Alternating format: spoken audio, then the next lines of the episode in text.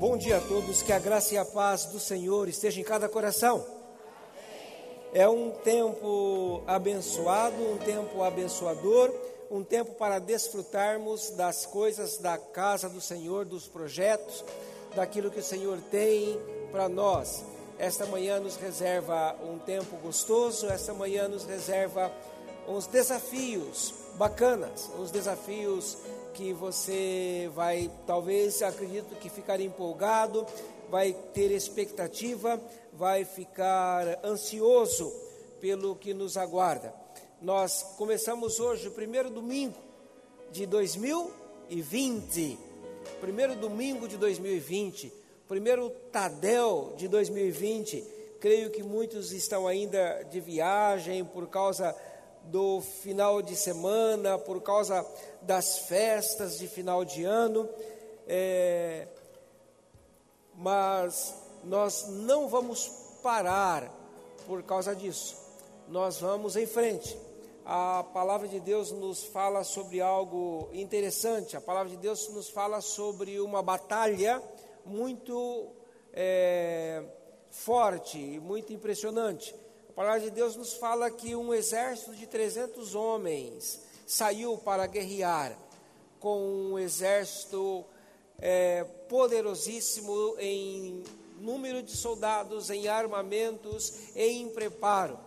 Mas o exército de 300 homens estavam lutando em o nome do Senhor Jesus.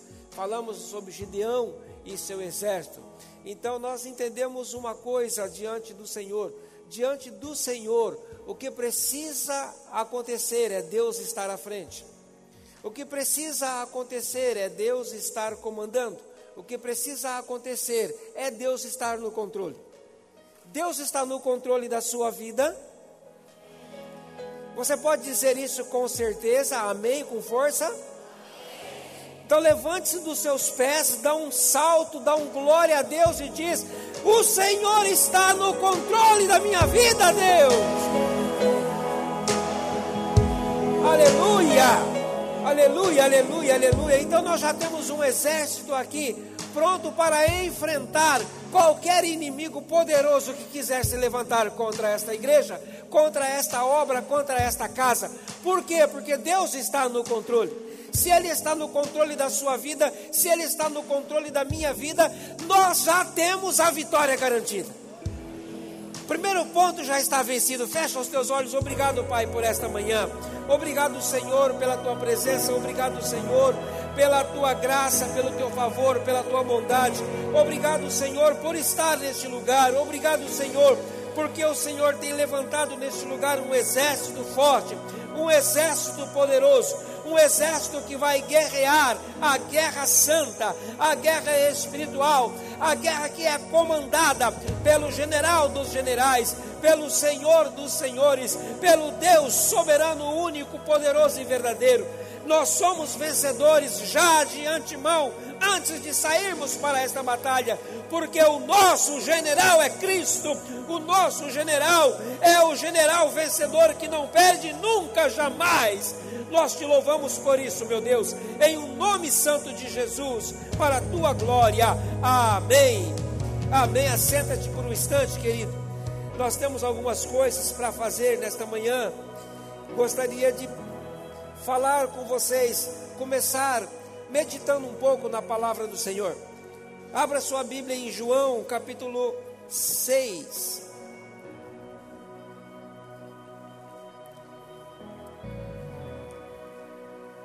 Evangelho de João, capítulo de número 6.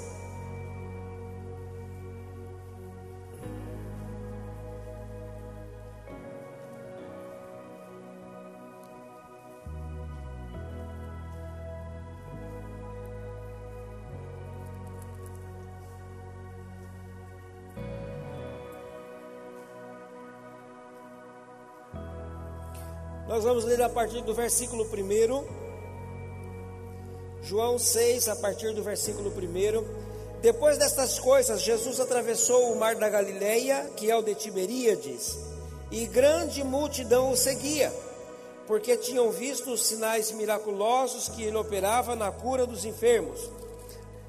Então Jesus subiu a um monte e assentou-se ali com os seus discípulos. A Páscoa, festa dos judeus, estava próxima. Jesus, erguendo os olhos e vendo uma grande multidão que se aproximava, disse a Filipe: Onde compraremos pão para toda esta gente comer? Ele perguntava isto somente para o experimentar, pois já sabia o que ia fazer. Respondeu-lhe Filipe: Duzentos denários de pão não bastariam para que cada um deles comesse um pedaço. Outro dos seus discípulos, André, irmão de Simão Pedro, disse: Está aqui um rapaz que tem cinco pães de cevada, pequenos, e dois peixinhos. Mas o que é isto para tantos? Disse Jesus: Mandai o povo assentar-se. Havia muita relva naquele lugar. Assentaram-se os homens em número de quase cinco mil. Então Jesus tomou os pães, deu graças, repartiu-os com os que estavam assentados e fez, e fez o mesmo com os peixes.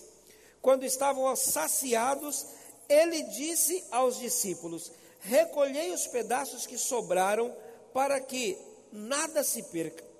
Recolheram-nos e encheram doze cestos de pedaços dos cinco pães de cevada que sobraram aos que haviam comido. Vendo os homens o milagre que Jesus fizera, disseram: Este é verdadeiramente o profeta que devia vir ao mundo. Jesus, sabendo que viriam arrebatá-lo para o fazerem rei, tornou a retirar-se sozinho para o monte. Uma salva de palmas à palavra do Senhor.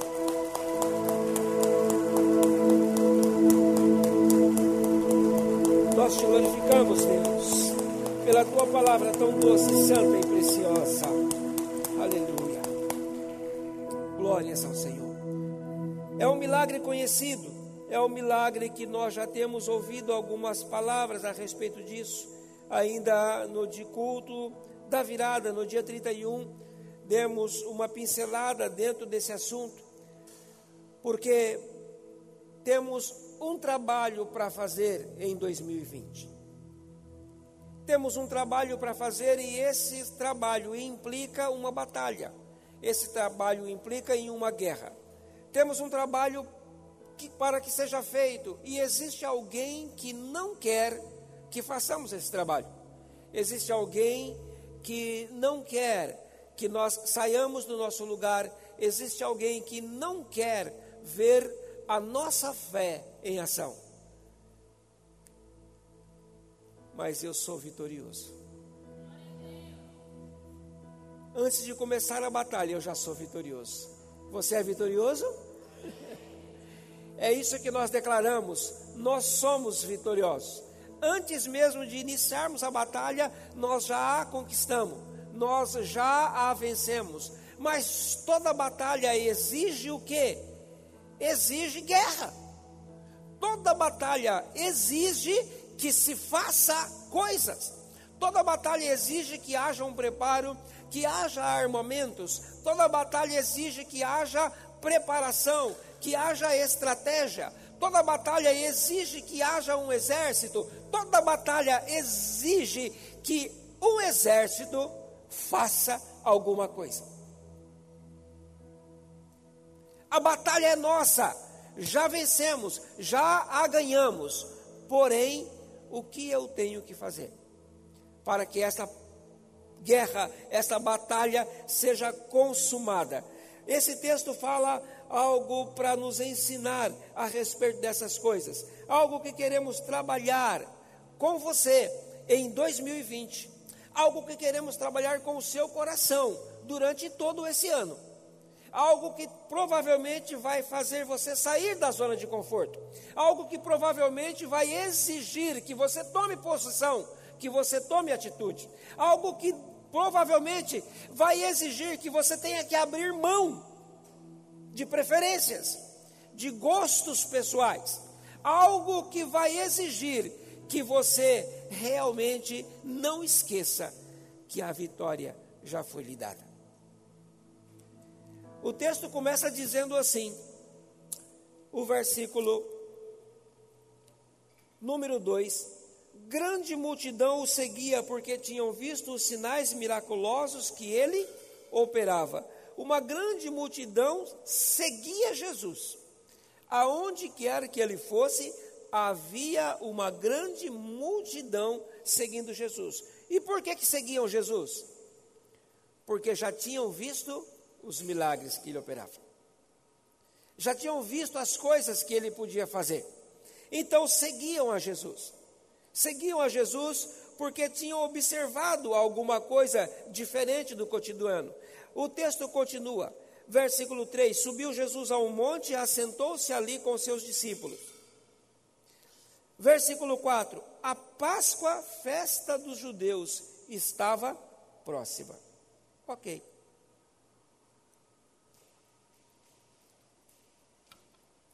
Se você ler todo o capítulo 6, ao final do capítulo 6, você para e pergunta: Ah,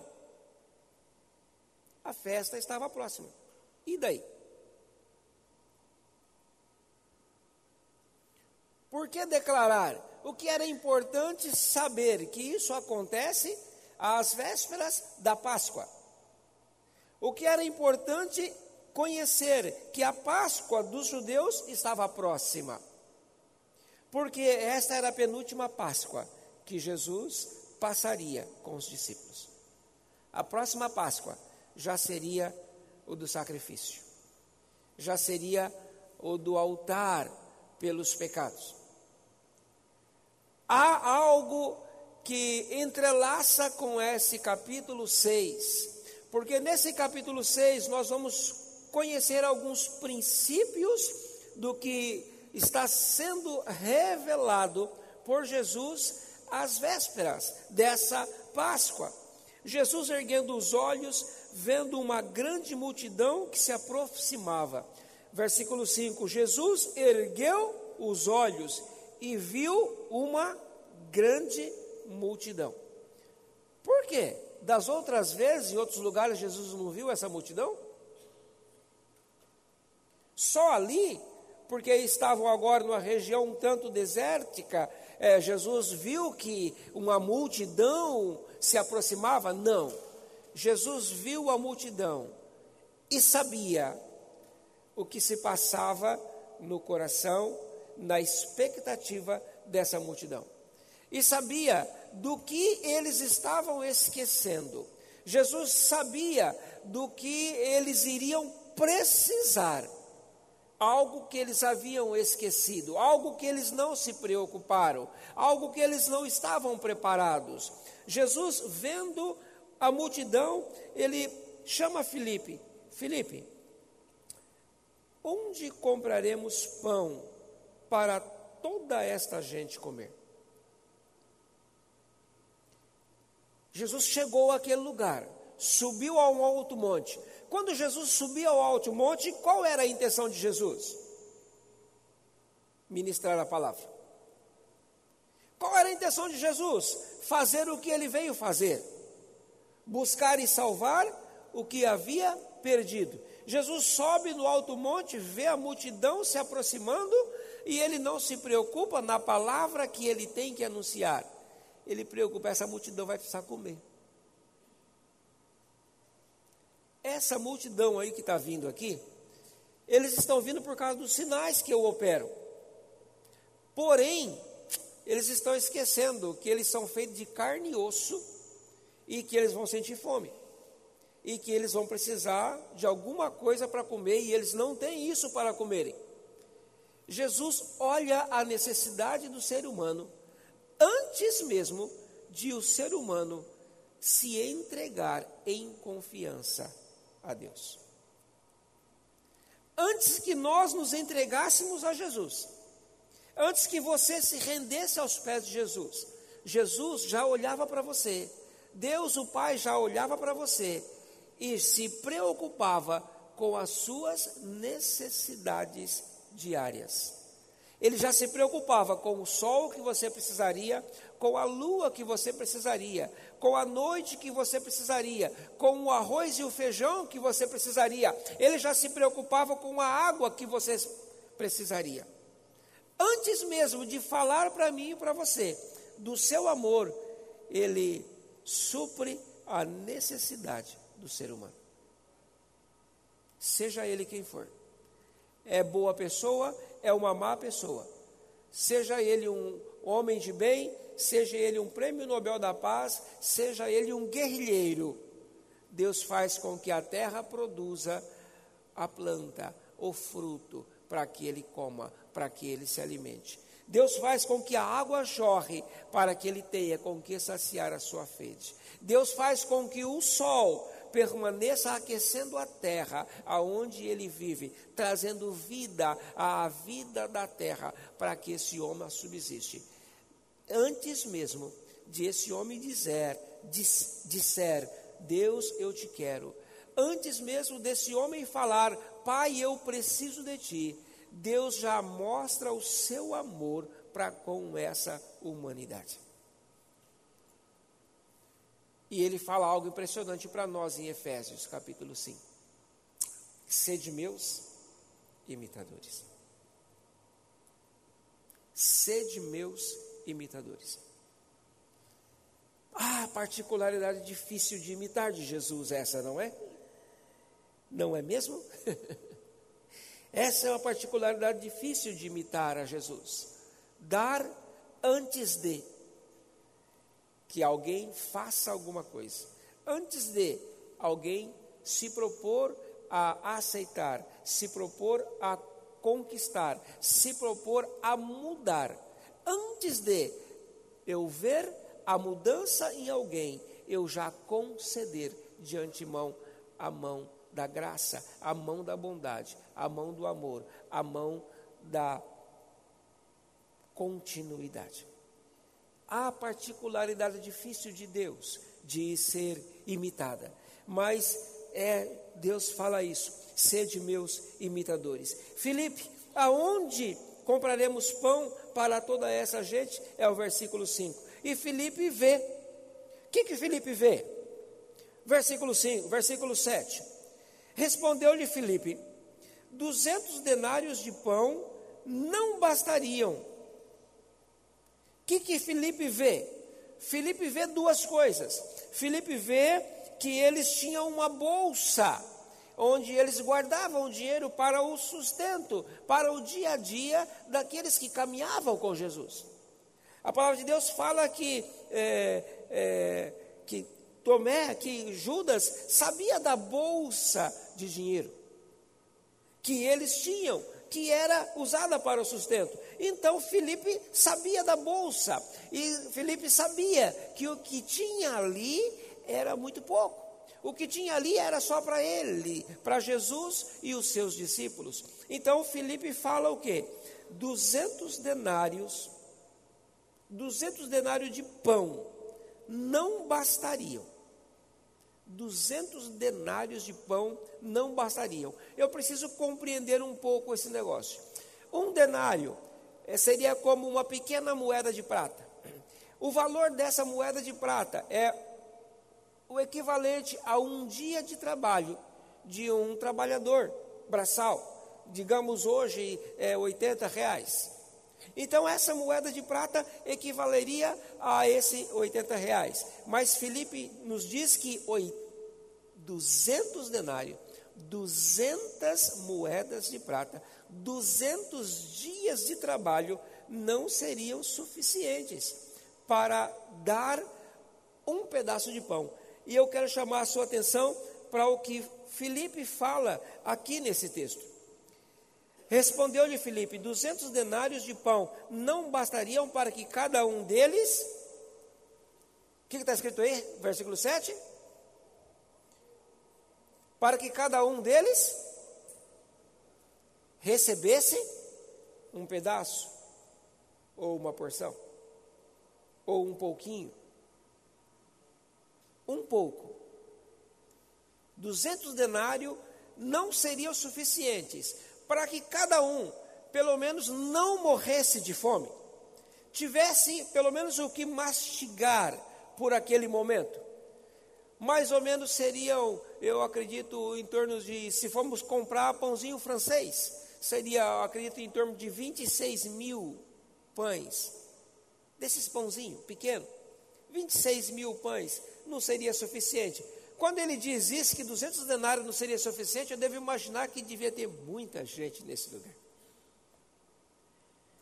Porque a palavra, quando fala que Jesus manda eles assentarem, eles falam aqui: cinco mil homens, sem contar mulheres e muitos filhos que acompanhavam essas mulheres.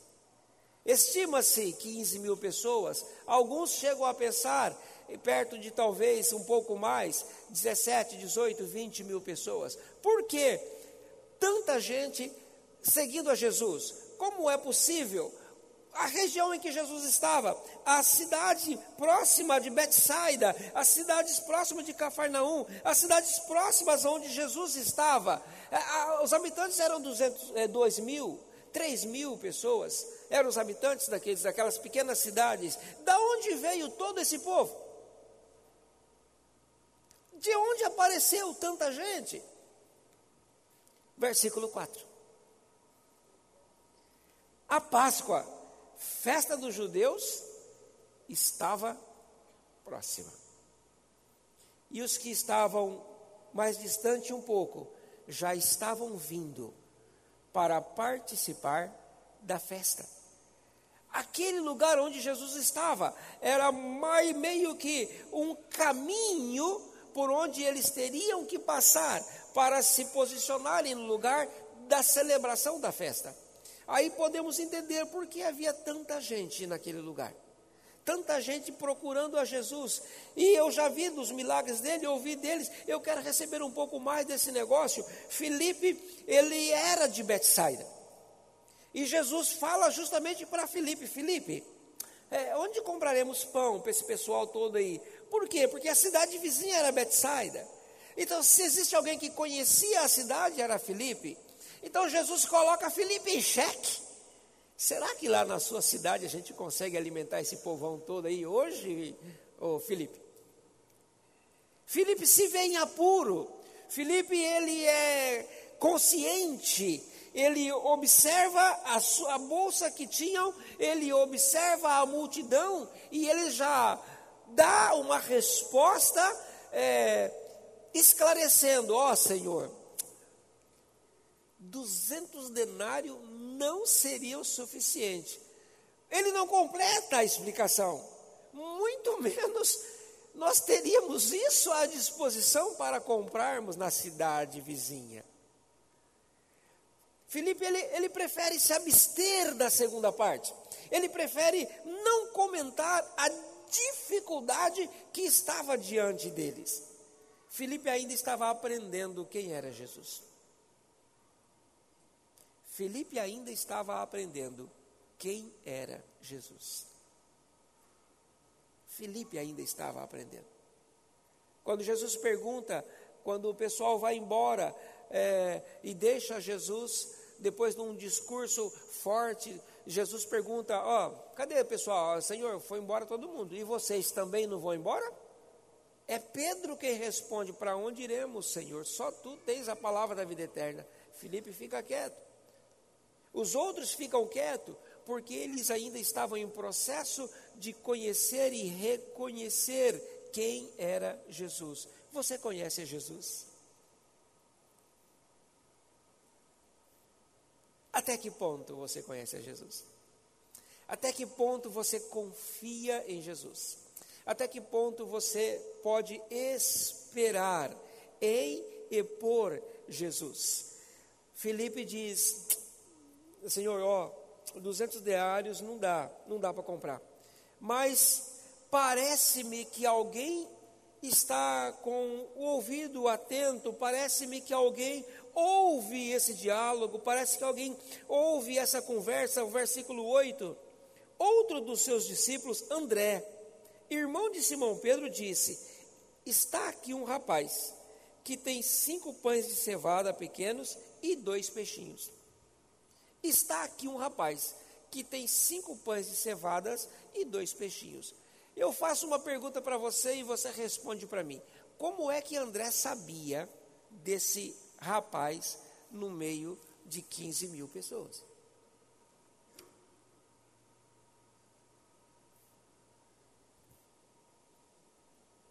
Ele recebeu uma revelação do Espírito Santo?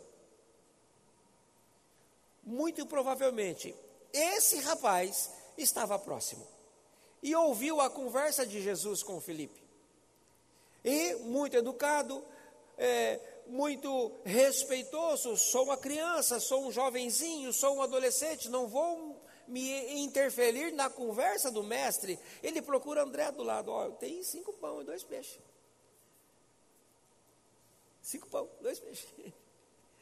Eu imagino o André olhando para ele, ah, tá bom, ah, tá bom, cinco pão, tá bom.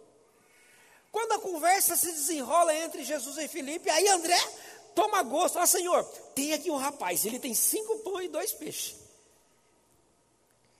Eu já fui atrás, eu já comecei a levantar a solução para esse problema. Só que André também demonstra o que está no coração dele. Versículo 9: Está aqui um rapaz que tem cinco pães de cevada pequenos e dois peixinhos. Mas o que é isto? para tantos. Ele não se coloca em situação diferente da de Felipe.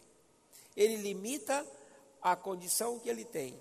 Ele limita aquilo que está à sua mão, ele limita aquilo que ele tem para usar para solucionar, para resolver um problema. Nós, eu poderia pensar, eu até estava pensando em casa, enquanto meditava nessa palavra, eu estava pensando em casa, mas e se de repente esse rapaz, ele não ofereceu esses cinco pães e esses dois peixinhos?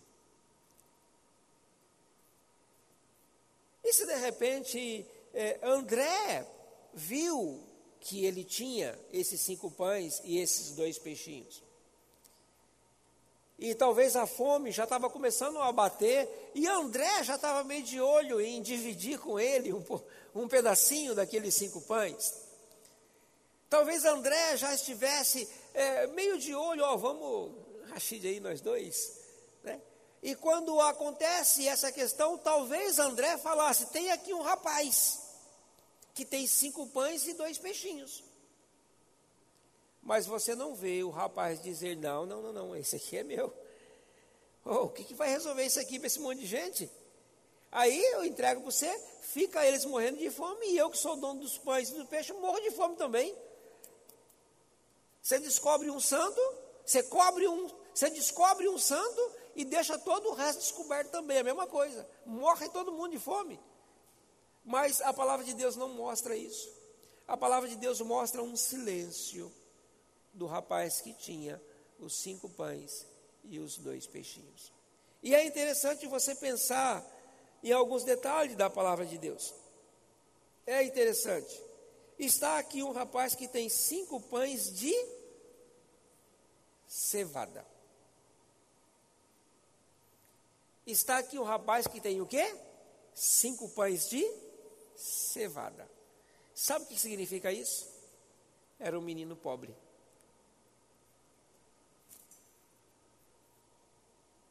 Era um menino pobre. Porque os nobres da época não comiam pão de cevada, comiam pão de trigo. Pão de cevada eram os pobres que comiam. Jesus escolhe uma criança, um adolescente, um jovem, não fala a idade, mas fala um rapaz, em outros lugares um menino, em outros lugares fala um jovenzinho. É, não, as escrituras não definem exatamente, mas mostra nas entrelinhas algumas coisas.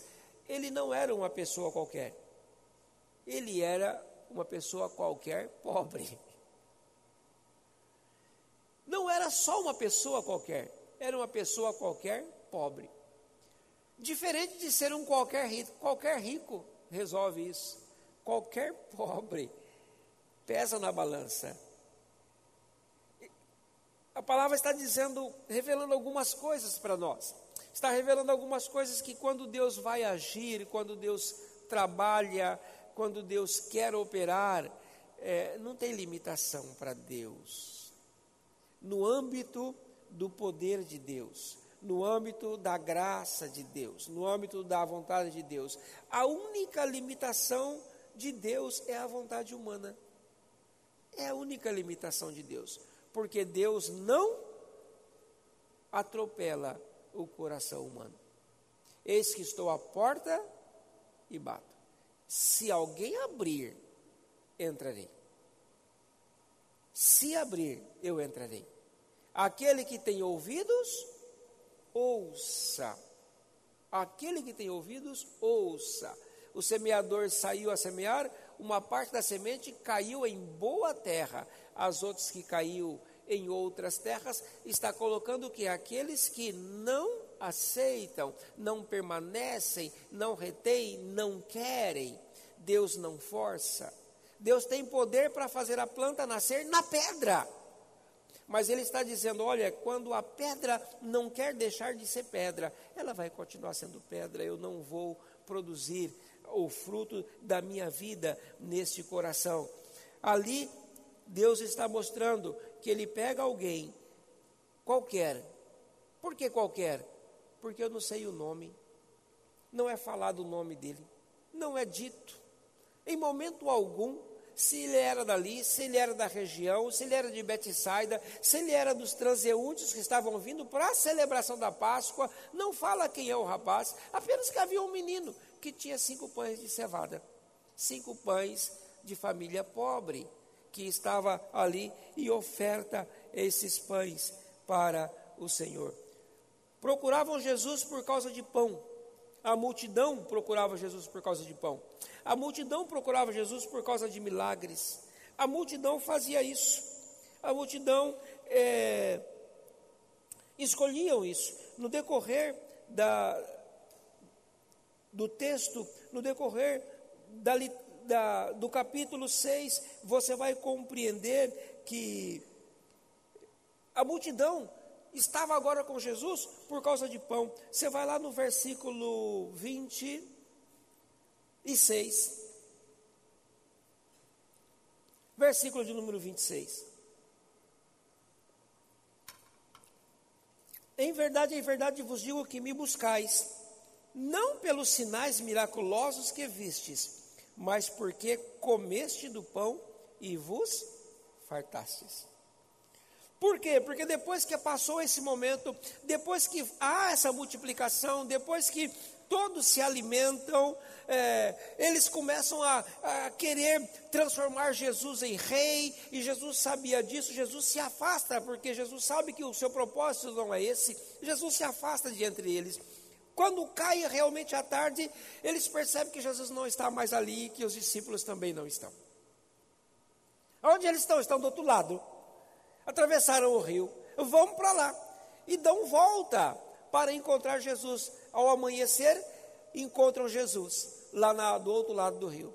E é onde Jesus fala para ele: Vocês estão me buscando, não é porque é dos sinais miraculosos, vocês estão me buscando por causa do pão, porque vos fartastes, porque vos o quê?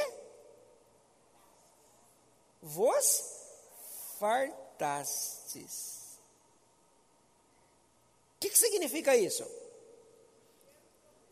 Que comeram à vontade. Mas qual foi a resposta de Filipe para Jesus? 200 denários não serão suficientes para que cada um tenha um pouquinho. Mas quando Jesus opera o milagre, Jesus opera em abundância. Eles comem à vontade. Veja lá o versículo 11. Então Jesus tomou os pães, deu graças, repartiu com os que estavam assentados, fez o mesmo com os peixes. Quando estavam, versículo 12, quando estavam saciados, quando estavam fartos, só está saciado quem comeu à vontade. Só está farto quem já comeu à vontade. Quando estavam saciados, Jesus disse aos discípulos: Recolhei os pedaços que sobraram, para que nada se perca. Cinco pães de cevada e dois peixinhos. Veio do ambiente mais improvável, veio do recurso mais improvável possível para alimentar uma multidão tão grande, tão tremenda o que que revelou o milagre naquele dia? O moço. Aquele rapaz revelou o milagre. Aquele rapaz revelou o milagre. Porque eu estava pensando, é, se Jesus quisesse, Jesus poderia ter feito uma sopa, né? Em vez de pão, vamos preparar uma sopa, vamos preparar um guisado, vamos preparar alguma coisa mais, mais forte para que eles possam comer. Por quê? Porque no versículo 11, não, versículo 10 diz assim: ó, disse Jesus: mandai o povo assentar-se. Havia o que ali? Muita relva naquele lugar. Ah, mas peraí, pastor. É, é, virar animal agora? Vão virar boi e vaca? Vão virar é, ovelha para comer relva? Não, não, não, não, não. No casamento, de onde que veio o vinho? Da água. Jesus é aquele que pode transformar a água em vinho. Ele poderia transformar aquelas relvas em comida, se ele quisesse. Mas ele não quis. Ele não quis fazer isso. Ele quis fazer de maneira diferente. Ele quis fazer de maneira diferente. No, no Antigo Testamento você vai encontrar ah, ah, o milagre da parra brava. O milagre da parra brava. O profeta mandou que colhessem ervas no campo para fazer o guisado. E o povo saiu e um dos, dos moços não sabia, em vez de comer, colher a erva do campo, colheu uma parra brava. E alguém gritou: tem morte na panela. Aí o profeta vem e opera, faz a, a, opera o milagre para que a morte seja cancelada e o povo possa comer. Eu quero chamar a atenção do que? Ele saiu para pegar ervas no campo para fazer o guisado. Então Jesus também poderia ter feito dessas relvas um guisado. Qual o problema para Jesus? Qual o problema para aquele que abre o mar em dois? Qual o problema para aquele que manda vir gaivotas para alimentar 3 milhões de pessoas? Qual o problema para aquele que faz o maná descer do céu todas as manhãs? Qual o problema daquele que coloca uma nuvem para que uma multidão de 13 milhões de pessoas caminhe durante o dia sem se queimar com o sol escaldante do deserto? Qual o problema para aquele que coloca uma nuvem de fogo capaz de aquecer um acampamento de 3 milhões de pessoas? Qual o problema para esse Jesus operar um milagre diferente? Mas ele preferiu fazer o quê? Ele preferiu ensinar para mim e para você. Nada é tão pequeno, tão sem importância, que se for entregue na minha mão, eu não faça coisas sobrenaturais. Nada é tão pequeno, tão sem importância. Você nunca, jamais será tão pequeno, tão sem importância que Deus não possa te usar para fazer coisas sobrenaturais através da sua vida. Eu só tenho que ser como aquele moço. Você só tem que ser como aquele moço. Se colocar na dependência, na direção, na administração de Deus. Deus é teu Senhor. Ele já te deu a vitória. O que, que você precisa fazer? Avançar. Não posso ficar parado. Não posso ficar parado. Não posso parar. Eu tenho algo para fazer, tenho uma obra para fazer. Os que não creem realmente, os que não creem realmente em milagres, pode até usar isso aqui como desculpa, sabia? O milagre vai acontecer quando ele quiser. Quando Jesus quiser. Quando Jesus quiser. Vamos nos preocupar em pregar a palavra. Não vamos realizar noites de milagres, de cura, etc. Por quê? Porque quando Jesus quiser fazer alguma coisa, ele vai fazer. Mas eu anotei algumas coisas. Será que é totalmente assim? É claro que em parte é isso. Quando Deus quer, ele faz quando ele, ele quis que Elias fizesse descer fogo do céu, ele o fez. Quando ele quis que Elias mandasse cerrar os céus e não chover, ele o fez. Mas também, veja Lázaro. Lázaro estava quieto. Jesus quis ressuscitar Lázaro. Lázaro vem para fora. Não dependeu da vontade de Lázaro. O filho da viúva de Naim, Jesus vai chegando na cidade com uma multidão que o seguia, outra multidão vai saindo da cidade de Naim e transportando o, o, um, um, corpo de, um, de uma criança, de um jovem, de um adolescente. A palavra não diz exatamente o que, mas Jesus faz o que? Jesus toca no caixão, Jesus toca no esquife e aquele menino levanta. O menino não pediu para ser curado. A mãe do menino não pediu para que Jesus fizesse algo daquele tipo. Jesus quis fazer, ele fez. Ele faz, ele tem a maneira dele. Jesus está passando pela estrada de Jericó e ele olha para cima, tem um, um, um papagaio na, na, árvore. Não, era Zaqueu. Zaqueu, o que você está fazendo aí, filho? Desce que eu tenho que posar na sua casa, eu tenho que abençoar a tua vida hoje. Eu tenho que transformar todo o seu histórico de vida hoje. Zaqueu não pediu isso. Jesus passou, viu Zaqueu e mandou Zaqueu descer. Desce que eu tenho que abençoar.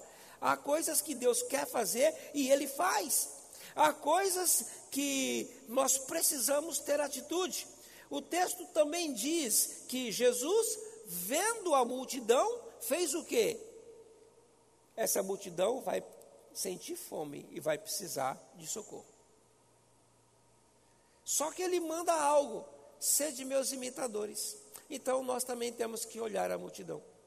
Nós também temos que olhar a nossa volta, o que as pessoas ou estão precisando ou irão precisar, porque elas não conseguem perceber muitas coisas na vida, que por causa do Espírito Santo na nossa vida nós conseguimos identificar.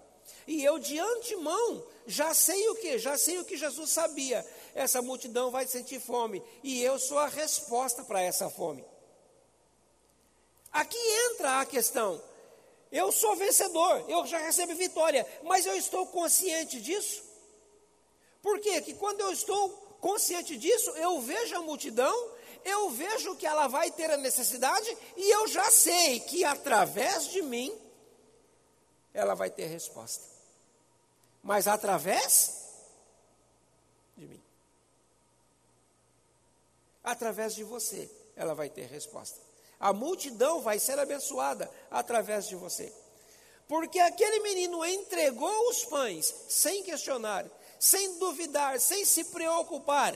É, o milagre aconteceu. Quando nós fazemos isso, o milagre acontece. Eu não tenho que me preocupar que eu não tenho capacidade, se eu posso, se eu não posso. Eu tenho apenas que desejar fazer a vontade do Senhor.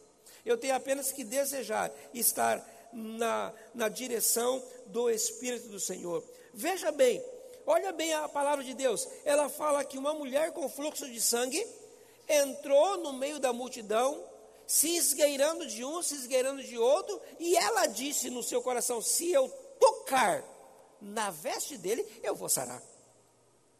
Não dependeu da vontade de Jesus. Dependeu da vontade de quem? Dela. Dependeu da fé de quem? Dela. Então eu preciso crer mais. Eu preciso acreditar mais. Há muitas coisas, há muitas bênçãos, há muitas conquistas que nós não alcançamos porque ficamos, às vezes, na dependência. É, se Deus quiser, se Deus quiser, se Deus quiser. E muitas coisas depende de eu acreditar, de eu desejar, de você acreditar, de você desejar. A mulher cananeia, a mulher cananeia vai para Jesus: Jesus, ó, minha filha. Ah, mas o que, que eu tenho contigo, mulher? Ah, vou tirar o pão dos filhos e jogá-lo aos cachorrinhos? Ah, Senhor, mas os cachorrinhos também comem das migalhas que caem da mesa do Senhor. O Senhor não está preocupado, talvez me dá, mas eu creio que o Senhor pode me dar e eu não vou sair daqui sem minha bênção. Ah, seja feito conforme a tua palavra. Imediatamente a filha ficou liberta. É a fé daquela mulher que mudou a história dela. A filha de Jairo, o servo do centurião, eles moveram o milagre muitos dos milagres à minha volta, as pessoas do meu círculo de vivência, do meu círculo de amizade, da minha, dos meus familiares, receberão as suas bênçãos, porque eu creio, porque eu profetizo sobre eles a vitória que eu estou dizendo que eu já tenho em Cristo Jesus. Quem é vitorioso em Cristo Jesus? Quem já tem vitória antes de começar a batalha? Você precisa acreditar mais nisso. Nós precisamos acreditar mais nisso. Nós precisamos descansar mais nisso, nessa autoridade que já temos recebido no Senhor Jesus. Nós precisamos mais é, nos envolvermos nesse sentido. Nós precisamos. Mateus capítulo 6, versículo 19.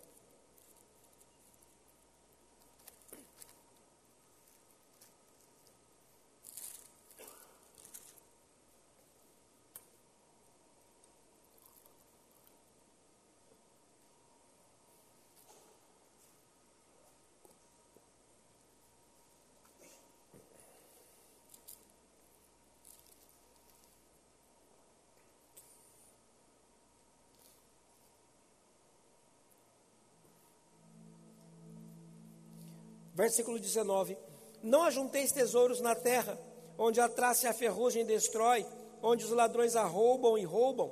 Ajuntai tesouros no céu, onde nem a traça nem a ferrugem destrói, onde os ladrões não arrombam nem roubam.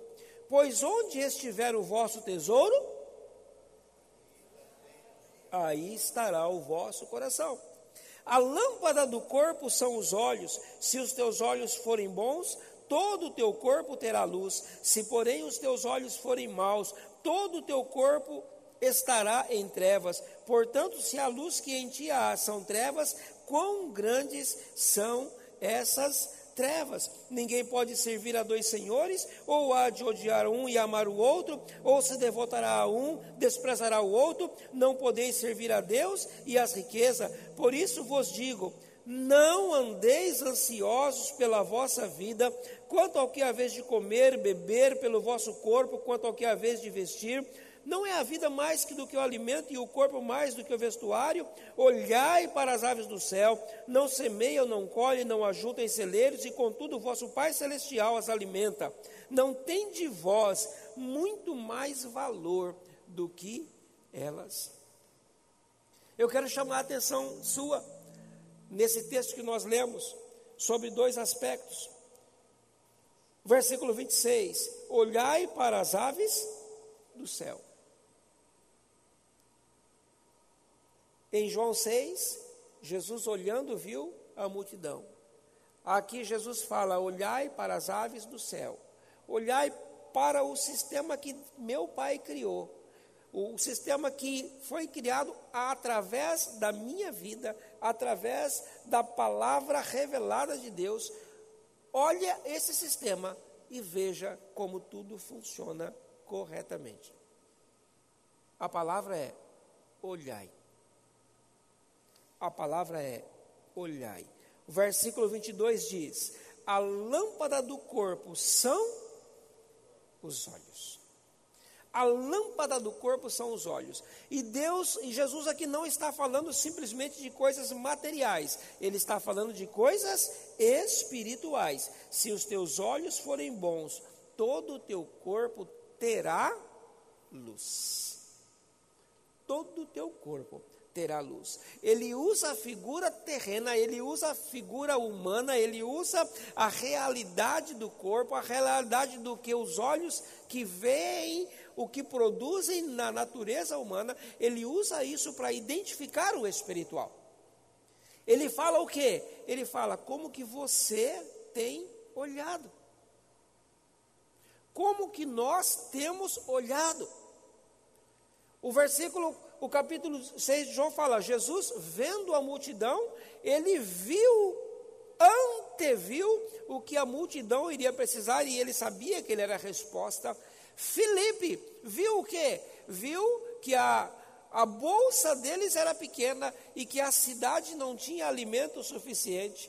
André viu que, ó, talvez alguém possa ajudar, mas vai ser insignificante perto da realidade da, da, da necessidade espiritual.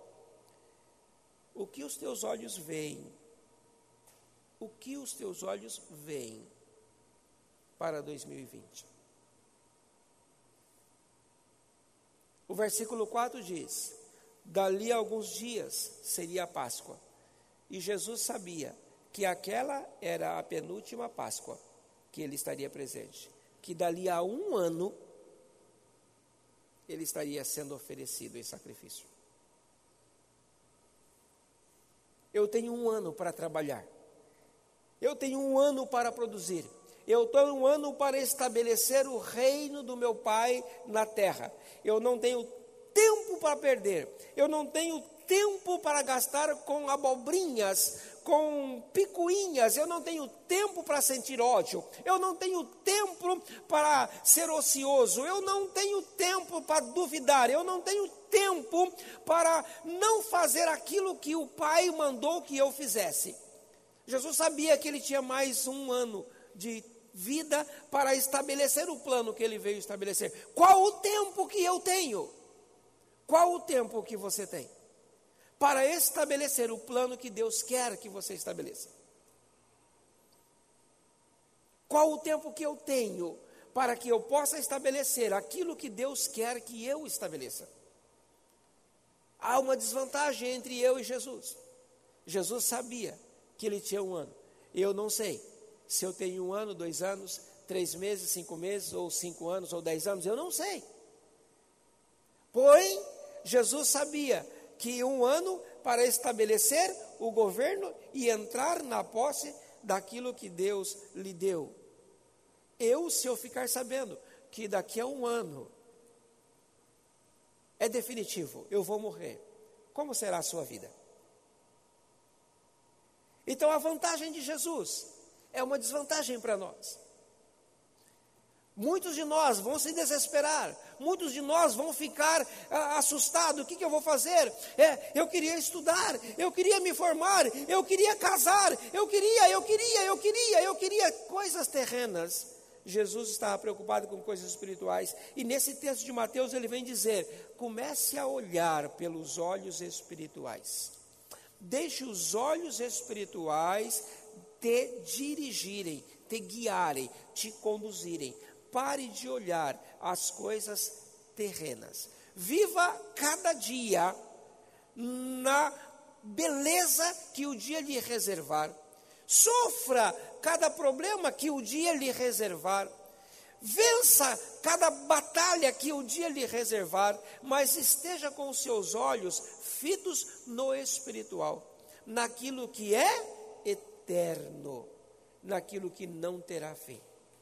2020 é um ano de mudanças, é um ano de começarmos a mudar o nosso foco, é um ano de olharmos um para o outro, é um ano de entendermos o que? Há algo muito maior do que eu ficar preocupado se o irmão estacionou mal o carro dele ali no estacionamento da igreja e, e me atrapalhou no lugar onde eu queria colocar o meu carro.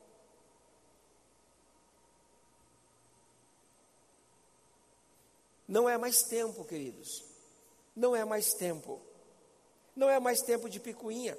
Não é mais tempo de questionamentos fúteis, banais. Não é mais tempo. É tempo de abrirmos os olhos espirituais e contemplarmos as coisas espirituais que Deus quer revelar em nós, sobre nós e através de nós. Esse ano nós vamos trabalhar um pouco mais nessa questão. Esse ano talvez você vai ficar um pouco assustado com o pastor William. Esse ano você vai conhecer um pouquinho mais. Que a nossa visão, o nosso desejo é ver você triunfar. O nosso desejo é ver você crescer. O nosso desejo é ver você entrar nas posses das coisas espirituais. Então não se assuste se eu mandar você sentar na hora do culto. Porque você está atrapalhando a pessoa que está ao lado querendo prestar atenção na mensagem. Não se assuste se eu falar que para de passar aqui na frente na hora que está pregando a palavra de Deus. Que coisa mais feia, que coisa mais sem noção, que coisa mais sem graça. Crianças, são crianças, mas adultos, adultos. Às vezes o pastor de fora pregando, a pessoa passa olhando.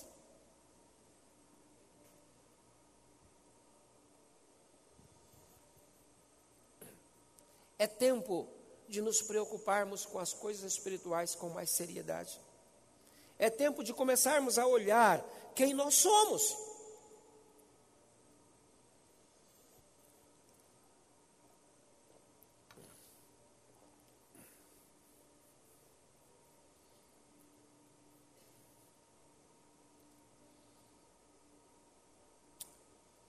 Aqueles que estão mais atentos acompanharam esses dias a morte de um estrategista de guerra do Irã. Acredite, queridos, isso tem conotação escatológica. Isso tem conotação espiritual. Esse homem que morreu é um dos maiores inimigos de Deus naquela terra.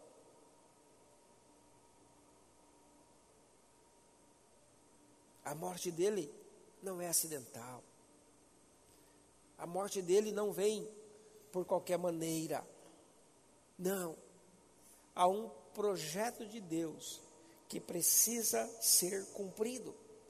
Há uma palavra de Deus que precisa se concretizar. E estando longe do Irã, nós fazemos parte desse projeto. Aos que estão envolvidos com o Irã, fazem parte desse projeto. Você que está sentado, nós que estamos aqui, fazemos parte desse projeto. De alguma forma, nós fazemos parte do projeto de Deus nesse tempo escatológico, nesse chamado últimos dias. Últimos dias pode ser 10 anos, pode ser 20 anos, pode ser um ano, pode ser 50 anos. Por quê? Porque Jesus já dizia: Ó, eu voltarei. Dois mil anos se passaram. Mas para ele, a palavra de Deus é como se fosse dois dias. Precisamos estar prontos e atentos e vencendo. Não podemos nos envolvermos com essas situações é, tão pequenas da vida.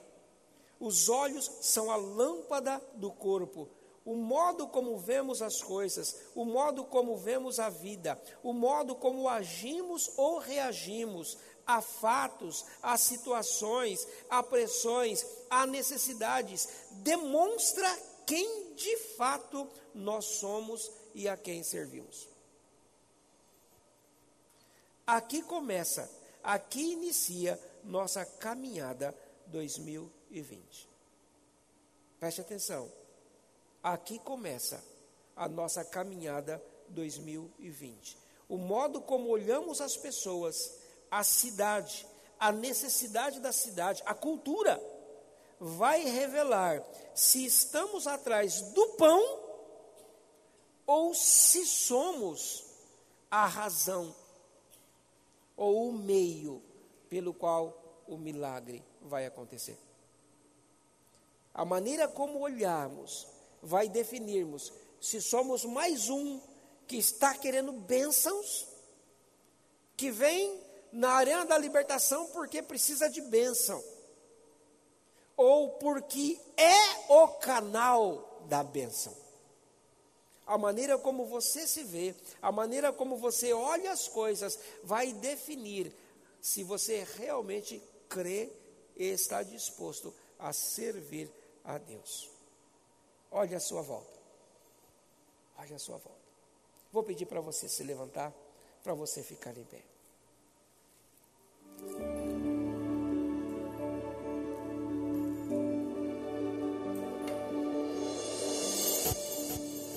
Se você entendeu o que nós falamos até aqui, ó, olhe a sua volta, olha todas as pessoas que estão na igreja. Tenta alcançar com os seus olhos cada rostinho. Vê se tem alguém que você não gosta. E se você entendeu a palavra, saia do seu lugar e vá para essa pessoa agora. Nós não podemos sair daqui hoje da maneira como entramos. Nós não podemos sair daqui hoje eu pensando mal de você como eu tenho pensado. Eu penso muito mal a seu respeito. Eu acho que você é uma pessoa ruim. Eu acho que você é uma pessoa mentirosa. Eu acho que você é uma pessoa falsa. E eu não tenho direito de pensar, de julgar assim. Me dê a sua mão e vamos caminhar juntos. O Senhor é por nós, em nós e através de nós. Nós não podemos pregar o evangelho de amor se eu não consigo amar o meu irmão a quem eu vejo.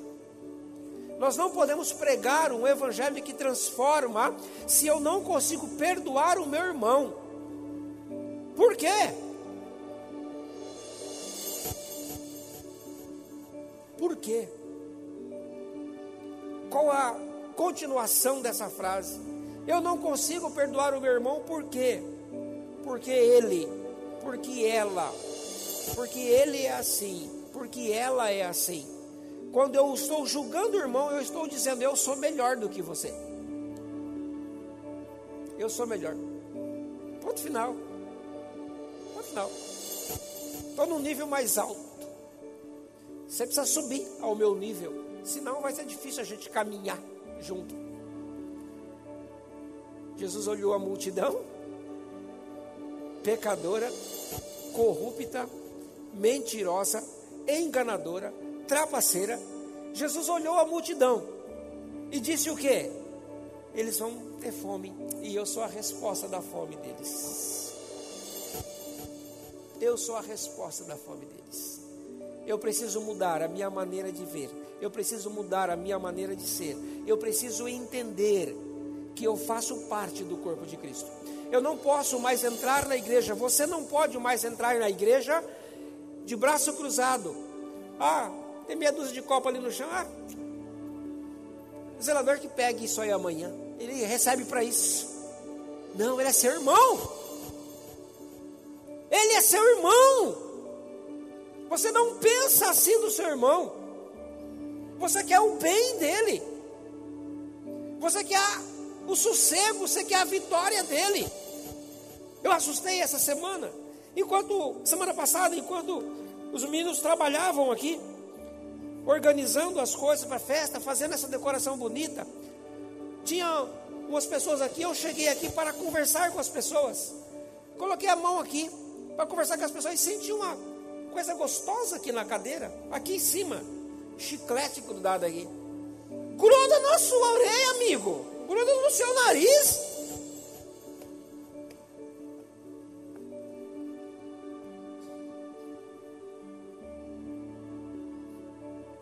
Quando eu faço isso, eu não estou pensando. Eu estou ignorando o meu irmão que trabalha. Eu estou ignorando o meu irmão que limpa a igreja. Eu estou ignorando que é falta de educação. Eu estou ignorando que eu estou na casa de Deus. Eu estou ignorando que eu sou diferente do mundo. Nós fomos chamados para sermos diferentes do mundo. E mais do que nunca, nós somos desafiados a sermos diferentes do mundo. Para você saber que você é diferente do mundo, você tem que conhecer a cultura do mundo. Você tem que conhecer como que eles pensam. Porque senão você começa a pensar igual eles, achando que está tudo bem, está tudo legal. E a palavra de Deus diz que não. O mundo vai para cá, nós vamos para cá. Jesus disse que, olha, eu não tenho nada do mundo, o mundo nada tem de mim. Se Jesus disse isso, por que, que eu quero ser amiguinho do mundo? É tempo de sermos crentes de verdade é ser é tempo de termos postura de verdade. Mas vamos começar de uma maneira simples. Vamos começar amando uns aos outros. Vamos começar querendo bem uns aos outros. Vamos começar pensando que os outros têm limitação, como eu também tenho. Eu também tenho limitação. Não exija demais dos outros, porque você se coloca numa posição difícil, você não vai poder falhar nunca. E isso não vai acontecer. Você sempre vai falhar. Nós sempre falhamos. Queremos ser entendidos, queremos ser perdoados. A partir de hoje, uma nova mentalidade precisa tomar conta da nossa vida. O que eu posso fazer por você? O que eu posso fazer para tornar a tua vida mais doce? O que eu posso fazer para ajudar você a caminhar mais firme com Deus? O que eu posso fazer para que a sua fé aumente, para que a sua fé crês. Ah, não há muito que você pode fazer, pastor. Ore por mim apenas. Tá bom, então vou orar por você. Mas eu preciso mudar a minha maneira de ver. Eu preciso mudar a minha maneira de olhar. A lâmpada dos olhos. A lâmpada do corpo são os olhos. A lâmpada espiritual é o amor de Deus. Viver um amor de uma forma especial, de uma forma diferente, de uma forma gostosa. Quantos aqui são vitoriosos? A vitória já está na sua mão. Agora, sair do lugar e começar a viver essa vitória é algo que eu tenho que fazer, é algo que você precisa fazer. Pai, nós glorificamos o teu nome e te bendizemos, Deus, por esta manhã, pela tua graça, pela tua bondade, pela tua palavra. Nós te glorificamos, Senhor, porque o Senhor nos ensina. O Senhor nos ensina que somos vitoriosos, o Senhor nos ensina que a vitória já foi nos dada, já foi nos garantida. Eu só preciso agora viver essa vitória. Viver esta vitória é viver a tua presença, é viver a tua palavra, é viver, Senhor, os teus princípios, é viver, Senhor, a tua lei, é viver, Senhor, andando a, a, a verdadeira vida que reflete, que identifica, que revela a, o reino de Deus não o reino terreno, mas o reino de Deus. Nós queremos viver assim, Senhor. Nós queremos experimentar esse modo de estar, de ser, de existir nesse tempo, nessa terra. Nós precisamos de Ti, querido Espírito Santo, para nos ajudar, para nos corrigir, para nos disciplinar quando for necessário para que andemos em novidade de vida, sempre glorificando e adorando ao teu bendito, santo e eterno nome. Nós fazemos isso, oramos, declaramos e confessamos e pedimos isso ao Senhor, para a glória do teu santo nome, em nome de Jesus. Amém, Senhor. Amém, amém, amém, amém, amém. Aleluia, aleluia, aleluia. Assenta-te por um instante, querido.